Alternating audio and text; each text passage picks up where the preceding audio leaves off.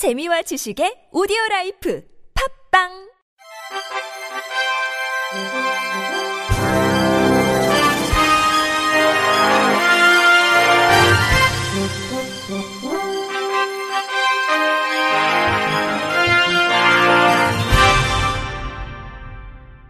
청취자 여러분 안녕하십니까? 5월 3일 금요일 KBRC에서 전해드리는 생활 뉴스입니다. 경기도 택시 기본 요금이 오는 4일부터 3,800원으로 오릅니다. 경기도는 오는 4일 오전 4시부터 3,000원인 기본 요금이 800원 인상되고 지역에 따른 거리 시간 추가 요금 체계도 변경된다고 밝혔습니다. 수원 등 15개 시의 표준형 추가 요금은 2km 경과 뒤 132m 또는 31초마다 100원씩 올라갑니다. 용인 등 7개 시에 적용되는 도농복합 가형의 경우 2km 경과 뒤 104m 또는 25초마다 양주 등 8개 시군이 속한 도농복합 나형은 83m 또는 20초마다 100원씩 요금을 추가로 내야 합니다. 모범 대형 택시는 기본 요금이 기존 5,000원에서 6,500원으로 인상됩니다. 3km 경과 시 148m 또는 36초마다 200원씩 추가됩니다. 경기도는 법인 택시를 대상으로 요금 인상 후 1년간 산악금을 동결하고 1년 후에는 이전 산악금의 10% 내로 인상하도록 했습니다.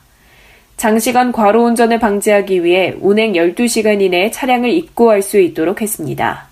승차 거부 문제 해소 차원에서 수원, 고양 등 16개 시의 개인 택시 중 25%를 밤 9시부터 자정까지 의무적으로 운행하도록 했으며 승객 요구에 따른 인접 시군 운행도 의무화했습니다. 오는 2025년 서울과 울릉도를 1시간 만에 오갈 수 있는 하늘길이 열립니다. 국토교통부는 울릉공항 건설 사업 총사업비가 최종 확보됨에 따라 2025년 개항을 목표로 오는 3일 사업 발주를 요청한다고 밝혔습니다. 울릉공항은 50인승 이하 소형 항공기가 취항하는 공항으로 총 사업비 6,633억 원을 투입해 1,200m급 활주로와 여객터미널을 만듭니다. 울릉공항 건설 사업은 국토부가 2016년 설계 시공 일괄 입찰 방식으로 발주했지만 높은 사업비로 업체들이 입찰을 포기해 유찰됐던 바 있습니다. 이에 국토부는 2017년 기본 설계를 통해 사업비를 대폭 낮췄고 이후 기획재정부가 6,633억 원의 총 사업비를 최종 확정했습니다. 포항 울릉 항로도 지난 4월 초 공역위원회에서 항로 신설이 최종 의결됐습니다. 울릉공항 건설 사업은 이달 초 입찰 공고가 시작되고 이후 사업자 선정, 실시 설계 등의 과정을 거쳐 2020년 5월께 착공될 예정입니다. 김용석 국토부 공항항행 정책관은 울릉공항이 개항되면 서울에서 울릉도 간 소요 시간이 7시간에서 1시간 내로 단축돼 지역 주민의 교통 서비스 향상은 물론 관광 활성화에도 큰 도움이 될 것이라고 말했습니다. 지금은 국내에서 맥이 끊기다시피 한 서커스 공연. 어릴 적 추억이 떠올라 가족들과 함께 보고 싶어도 마땅한 공연이 없었는데요. 5월 한 달 동안 매주 주말마다 서울에서 무료 서커스 공연이 펼쳐집니다. MBC 김세로 기자가 미리 다녀왔습니다. 50년을 광대로 살아온 배우도 손바닥만한 자전거를 타는 게 쉽진 않습니다. 한 차례 실패 끝에 곧 두 발로 페달을 밟으며 무대를 휘젓습니다. 훌라우프 저글링은 4살 때부터 부모님께 전수받은 기술. 배우는 이번 공연에 자신의 인생을 담았습니다. 고개사가 떨어질 듯 위태롭게 줄을 오가며 자세를 바꾸고 다시 아슬아슬 힘겹게 중심을 잡아냅니다. 줄을 타는 것도 세상 사는 것도 이렇듯 쉽지만은 않습니다. 안재현 사람과의 관계를 맺을 때 긴장감을 그 줄 위에서 보여주고 싶었습니다. 6m 높이 장대 꼭대기에 선 광대가 지면으로 뚝 떨어졌다가 다시 힘겹게 장대를 오릅니다. 오르고 떨어지기를 여러 차례 반복하더니 겁을 먹고 도망치는 격한 몸짓 속에 부조리한 삶을 살아가는 개인을 표현합니다. 모이즈 페르니의 중요한 이야기를 하고 싶지만 제대로 말하지 못하는 광대를 표현한 공연입니다. 서울문화재단이 주관하는 서커스 축제는 오는 4일부터 26일까지 매주 주말마다 서울 상암동 문화 비축기지에서 열립니다. 동춘 서커스단을 비롯해 프랑스와 벨기에 등에서 온 국내외 14팀이 참가합니다. 작년에 이어 올해 두 번째를 맞는 이번 축제는 예술성이 높은 공연에서부터 줄타기와 같은 대중적인 무대까지 마련됐습니다. 조동휘 서울문화재단 예술감독. 서커스의 매력은 그 서커스가 가고 있는 특유의 친화력, 대중성 이런 것 같아요. 그래서 많은 분들이 좋아하고 공연은 모두 무료지만 실내에서 하는 공연은 사전에 인터넷으로 예약해야 관람이 가능합니다. MBC 뉴스 김세로입니다. 심장 근육의 혈액 공급이 원활하지 않을 때 나타나는 협심증은 심근경색으로 악화되면 생명이 위험할 수도 있습니다. 따라서 조기 발견 및 치료가 무엇보다 중요한데요. 협심증의 주요 증상인 가슴 통증은 대상포진, 근골격계 질환, 호흡기 질환 등 다른 질환에서도 나타나기 때문에 진단에 어려움이 따릅니다. 특히 기존의 가슴 통증을 진단할 때는 서양인을 대상으로 한 연구를 기반으로 진행해 국내 현실과는 차이가 있습니다. 최근 우리나라 사람을 대상으로 흉통의 양상과 협심증과 연관성을 밝힌 연구가 발표됐습니다. 고대 안암병원 순환기내과 교수팀은 흉통을 호소한 환자 1,549명을 대상으로 연구한 결과 남녀 간 증상 차이가 크다고 발표했습니다. 연구팀에 따르면 협심증이 의심되는 환자 중 가슴 정중앙이 계단을 오르내리는 등 운동할 때 통증이 심해지면 관상동맥 혈관 협착 가능성이 높은 것으로 밝혀졌습니다. 협심증 환자 중 남성은 왼쪽 가슴, 여성은 상복부 통증을 주로 호소했습니다.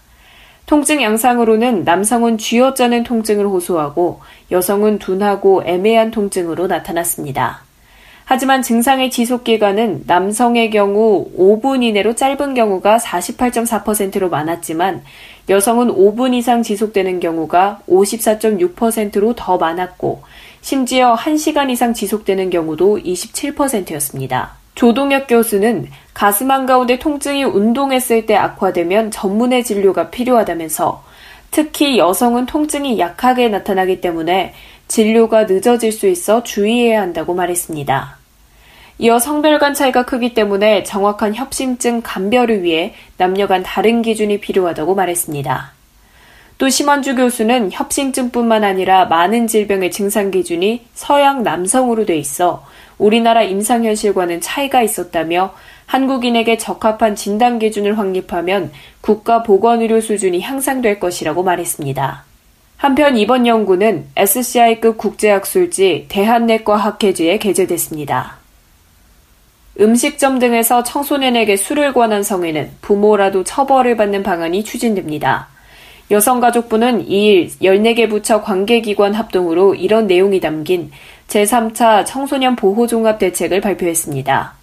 이에 따르면 정부는 음식점 등에서 청소년이 성인의 권유 및 강요로 술을 마실 경우 동석한 성인에게도 청소년 보호의 책임을 묻기로 했습니다. 현재는 청소년에게 술을 판매한 업자만 처벌받게 돼 있는데 청소년의 음주를 조장, 방조한 성인도 처벌하겠다는 것입니다. 성인에는 부모, 형제 등도 포함됩니다. 여가부 관계자는 실태조사 결과 청소년과 동석한 성인이 술을 권유한 경우의 45.3%는 가족이었다며 관련 법이 국회에 제출된 상태라고 말했습니다. 앞서 홍익표 더불어민주당 의원은 이러한 성인에게 2년 이하의 징역 또는 2천만 원 이하의 벌금을 선고할 수 있는 청소년 보호법 개정안을 발의한 바 있습니다. 정부는 또한 청소년 음주 흡연율이 증가 추세에 있다고 보고 모바일, IPTV 등 신종 매체에서의 주류 광고도 제한하기로 했습니다. 가짜 신분증에 속아 청소년에게 담배를 판매한 사업자에 대해서는 영업정지 등 행정처분을 감면하는 제도도 검토하기로 했습니다. 같은 사유로 술을 판매한 사업자에 대해서는 감면 제도가 이미 운용되고 있습니다. 배달 알바로 일하는 청소년의 산재보험 가입 의무화도 추진됩니다. 한 해 평균 500명이나 되는 청소년들이 배달 아르바이트를 하다가 교통사고 산재를 당하고 있습니다. 안전보건공단 자료에 따르면 2010년부터 2014년까지 총 2,554명의 청소년이 음식 배달 중 교통사고를 당한 것으로 나타났습니다.